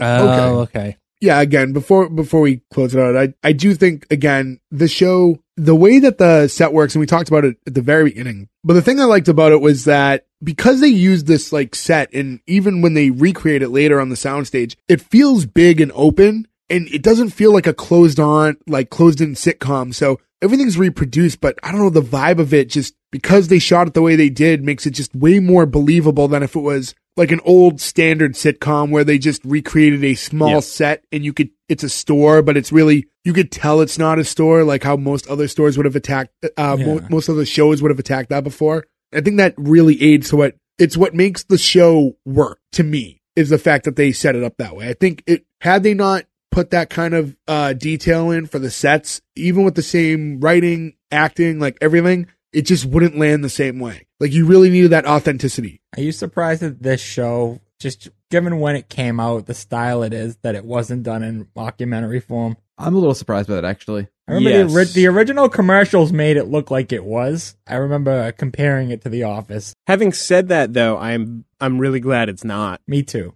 You know, it's, it's, yeah, it's, no, works it's like been this, yeah. outdone a little bit, but yeah, and this works better. Too, yeah. I think this stands yeah. alone. For the time it came out, though, you're right. I, I could easily see this workplace ensemble thing being presented that way. It absolutely could have gone either way. And I bet there were discussions about it when they first created the show. This is also, as far as I can tell, um, the writer, Justin Spitzer, I think this is his first show. Like, this is the first thing he's ever done. So maybe that's plays into why it wasn't No, he's, shot he's like on that. Movies and stuff. He did, um, he did the American Gangster movie. Oh, he was actually a producer on The Office for like six years. Yeah, he wrote, he's actually like the producer and creator, I think, of um, American Auto now. He wrote like, um... He produced for Mulaney too, actually. Yeah, he actually did Mulaney too, yeah. yeah. He did like episodes from The Office, hey. like Did I Stutter? So he's written a bunch of good stuff. And Mulaney. Yeah, he wrote a bunch of great stuff, and then Mulaney. Also, I keep saying to everybody, everyone should watch that American Auto show. It is seriously great. And I'm sure we'll cover it pretty soon. Uh, we've talked about it, so... That could be coming in the in the future. But yeah, let's uh let's just jump into it, guys. Let's do the green light or cancel. I'm going to go in the order that I currently see you in. So, Ferg, starting with you. Great show. It's got a lot of stuff I like about it. I think it starts a lot stronger than it ends. I don't like the last third of the show. You talking episode or a series? This episode. Sorry, show. The show, the episode. I don't okay. like the the last third of this episode. That being said, when I first watched this show, I hated the pilot, and watching it for now a third time because I rewatched the show, it's actually a hilarious pilot, and I don't know what I saw the first time, so it just shows you, give shows another chance. I'm one hundred percent giving it a green light. I love these characters. They all, all have so much personality, big ensemble cast, yet you somehow get to know each and every one of them, which is really hard to do, which we've seen on some of our other episodes where they have ensemble casts. So, yeah, green light for me. Nick. Yeah, I kind of have a, an identical uh, route to this show that Ferg had for some reason. I don't think we've even ever discussed it. This is the third time I've seen this pilot because the first time I saw it, I did not like it. And I gave it another chance and ended up loving the show. And I think, Ferg, what the difference is, is you're watching this pilot with the knowledge of what these characters become, which makes you... which makes it easier to appreciate them, I think. So maybe they didn't do that great of a job with the characters, or maybe, I, I don't know, because I, I, I'm as confused as you are. I don't know why I didn't like it the first time, and I love it now. Yeah. This episode specifically. But I'm, I, it has to have something to do with the fact that we know these people better. It's a green light. It's fun. It's just like, I feel like I say that for every show that I green light, that it's fun, but I feel like that's what I want for a sitcom, right? Like, I want to have fun watching it. I don't want to be bored. Um, I want to be invested in the characters. And I got all of that with this episode. So that's a green light for me. Joe. I think one of the things Ferg said that is so I agree with so much is that it's a short show, but you get such a good glimpse of everyone's personality in that time, which is really hard to do with a big ensemble cast. And we sometimes talk about the like halcyon days of when Parks and Rec and The Office and thirty rock and everything on Thursday were happening. And this show to me feels like the weird natural successor to that, which is just such a great time in T V. And then Justin Spitzer's new show, American Auto, is the first show in a few years I've felt is carrying that sort of torch. So there's something about the way he writes, and I love The Office episodes as well he wrote, um, that just bring me to that happy Thursday place. Uh, so I really love this episode. I think it was maybe the second time, may, second or third time I've seen it. I have watched the series all the way through, and uh, it was one of those times where I was like, oh, I just want to keep watching this right now. We have dinner, because I just really am enjoying it. So I'm sure I will go back and maybe tonight or tomorrow rewatch a bunch of it. Uh, so green light for me. Gordo. It's a green light from me. I can definitely understand what you guys were saying, that you guys didn't know the characters and maybe you didn't like it at first, but there was enough there that I've, me not knowing anything about the characters, like you all have said, and I don't want to beat a dead horse, you get enough of it and it's fun enough that I want to see more. So I'll probably watch that tonight. So it's a green light for me. I really liked it. Yeah, and um, I'm going with the rest of you guys. It's it's a green light for me as well. I think with shows like this, and what I think they did a good job with is, again, the authenticity, not just the set, but just the vibe and the camaraderie. And when you watch a show like this, it just makes you, it, you think about when you worked in jobs like this, or if you don't now, when you did in the past. But it does make you reminisce, and it just, it's so relatable in that way. And I think that's what makes the show like fun for you, because you can see yourself there with them. You could see yourself working at Cloud Nine and talking to people like this and how your day would be, because, you, you know, you were there at some point, or I was at least. But yeah, uh, everything about this show just really clicked with me. I really did not like that star scene. I thought it was like, it would have been cool somewhere else, like not here, not the way it was done. But yeah, other than that, uh, everything flowed. It just like, I just wish it didn't have that weird little taste in my mouth towards the end, because it just didn't fit the tone of the show. But other than that, I loved it. Easy green light for me. So that's five of five, guys. That's a perfect score for Superstore. So thanks to everyone who's listening. Not surprised on that one. No, I'm We're not surprised myself either. In our old age. Yeah. But uh, yeah, thanks everyone for listening. Want to remind you guys once more, go to S one E one pod dot com. That's where you can go to find all our social medias, all the links to where you can listen to us. Please rate, review, subscribe, do all that stuff there. Follow us on our socials. Again, keep beating it to death. We need the followers. So thank you when you do. We're getting a lot of downloads, so we just want to see that translated to our social media a little bit, so we can interact with you guys more, because the more we get from there, the more we're able to craft our show in a way that you would best uh, see it fit, and do the shows you want to see, and, you know, figure out what it is that you like and don't like. So that's a good uh, indicator for us. Plus, we just like interacting with the people who listen to us, so that's always fun for us. But again, S one E one pod dot com is where you can go to do that. But that's it. That's all the time we have for this week. Thank you, guys. Goodbye. Dina tastes like candy. Baby Jesus will cry.